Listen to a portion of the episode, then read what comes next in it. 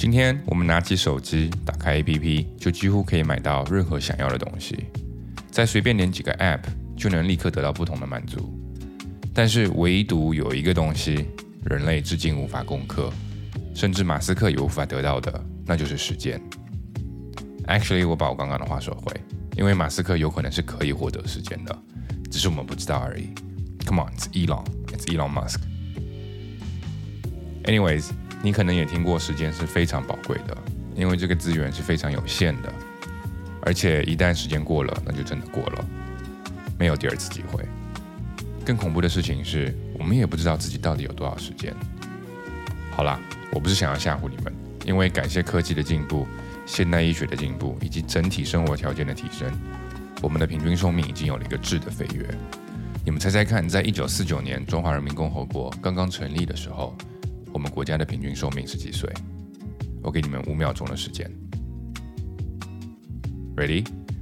当年卫生部记载，我国平均寿命仅仅为三十五岁，而在二零一五年的时候，这个数字就已经提高到了七十六岁，其中女性的平均年龄为七十九点四岁。Pretty crazy, right？真的是应了那一句 “Asian woman never age”。我们的生命时间已经在过去的七十年里翻了一番。如果你还是感觉时间怎么一晃就过了，那就先想想我们的祖先，他们的一辈子比我们整整短了一半，然后再听听这一集节目。因为这一集节目，我们要来聊一下我们与时间之间的关系，以及更重要的，我们是否有什么方法可以让时间减减速。当我们还是小朋友的时候，我们感觉时间过得无比之慢。暑假的两个月结束后，回到学校见到同学时，感觉已经像是两年没有见过了，甚至还有点陌生。我有一年忘记初几了。Anyways，开学见到了我的好朋友。当时我发现他声音都变了，你说陌不陌生？小时候感觉距离自己下一个生日也是非常遥远的，短短的一个小时车程都会感觉像是个七天的远征旅行。我小时候经常会坐九个小时以上的长途飞机，跟所有小孩一样，途中我也是嘴巴问问题问个不停。但据我妈阐述，我发现我所有的问题都是围绕着时间，比如什么时候登机啊？登机了以后我就会问。什么时候起飞啊？起飞了以后，我就会问什么时候送餐时啊？类似这样的问题会一直一直持续到降落之前，因为在准备下降的时候，我会因为问累了就睡着了。小时候我们感觉每一刻的时间都很漫长，可是随着我们长大，我们好像按了快进键似的，慢慢的每一周好像变成了像一天一样快，再慢慢的每个月过得像以前一周一样快。长大后，忙碌的生活会让我们感觉时间过得飞快。虽然我们知道时间这个物质从小时候到现在都没有怎么变过，那么究竟是什么改变了我们对于时间的知觉呢？在一九七五年，Robert Limlick 发表了一个叫《Subjective Acceleration of Time with Aging》的研究报告。翻译过来就是：随着年纪变大，我们对时间的感知也会同时加速。比如说，一年对于一个四岁的小朋友来说，占据了他人生的百分之二十五；但是，一年对于一个四十岁的人来说，只占据了他的人生的百分之二点五。So，一年对于四十岁的人来说是非常短的，所以他才会感觉时间过得飞快。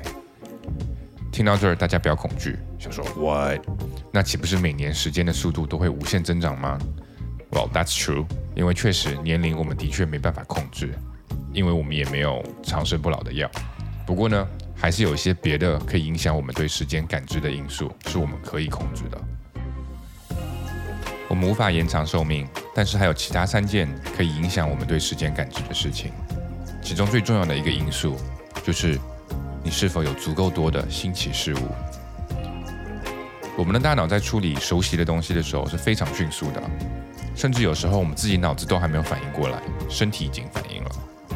但是我们的大脑会需要花更长的时间再去处理新的、没有见过的新的数据，所以新奇的体验会让你感觉时间更久，感觉回忆无限。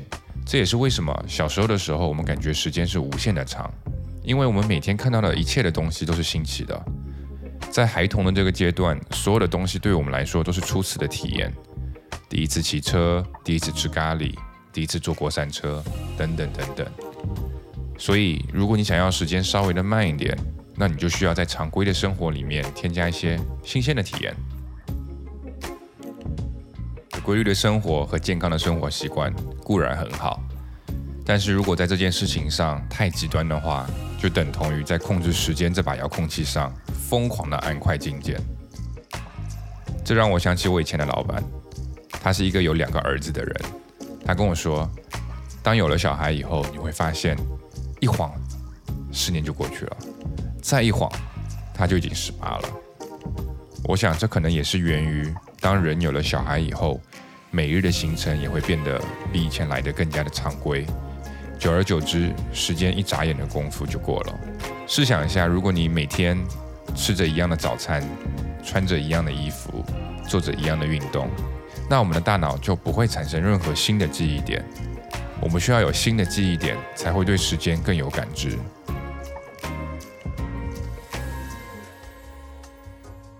就好像我发现，因为疫情的关系，大家突然对三年这个数字很有感觉。因为从二零二零年开始，疫情不断的在打破我们的常规生活，为我们的大脑带来新的记忆点。你可以试着想想，上一次去旅行的时候，在旅行的当下，你可能会感觉时间过得飞快。可是今天你回想的时候，你会发现这段记忆在你的脑海里，比别的常规日子显得更加的长。当然，如果要通过不断的旅行来增加记忆点，让时间变得更慢，显然不太现实。但是有些简单的事情是你可以日常做的，比如今天走一条你之前去上班从来没有走过的路，比如去吃一家新的餐厅，或者去一家新的咖啡店。这些小小的探索就能在你的常规生活里面注入点新鲜感。也可以尝试看看认识新的人，因为一个新的人带着太多需要我们大脑处理的数据了，比如名字啊、长相啊、肢体语言呐。口音啊等因素都是对于我们来说是无比新鲜的。另外一个很重要的事情就是活在当下，因为其实我们的日常生活里面还是有许许多多有意思的事儿，只是你没有发现而已。比如有可能你的窗外有一棵长相很特别的树，又或者你回家的路上有着绝美的日落。可是有时候我们太焦虑于未来，让我们看不见当下发生的很多有趣的事情。关注并享受于当下，也能让我们对时间更有感知。最后一个让时间过得慢一点的方法，就是要不断的靠近你为自己设下的目标，你为自己设下的那些 goals。就像之前说的，常规和可预测的生活是让时间加速的原因。那么，常规和一成不变的自己，也是加速生命，而 let's say 加速自己老去的原因。自我的变化也能让你感觉生命更加的长久，而且体验感也更饱满。这个变化可以是你身材变得更好。Or 你掌握了一门新的技能或语言，or even 创建自己的公司，这种里程碑的自我提升，通常都是经过日积月累的坚持所达到的。所以很自然，你会记得这个学习过程中每一个小小的里程碑，从而你也会更有意识的感知时间。就像审美一样，感知也是一个很主观的东西，也没有一个标准的答案关于我们该如何感知时间。But this is a huge but。通常在年轻的时候，我们普遍的感觉我们有无限的时间；而当我们老的时候，总感觉时间永远的不够。我们唯一知道和肯定的是，我们生命的时间都是有限的，and 我们不会知道生命的上限究竟在哪儿。So，如果你感觉时间过得太快了，那就赶紧、赶紧、赶紧 take action。今天就到这儿，希望有帮助到大家。Take care, stay healthy, stay curious. So long.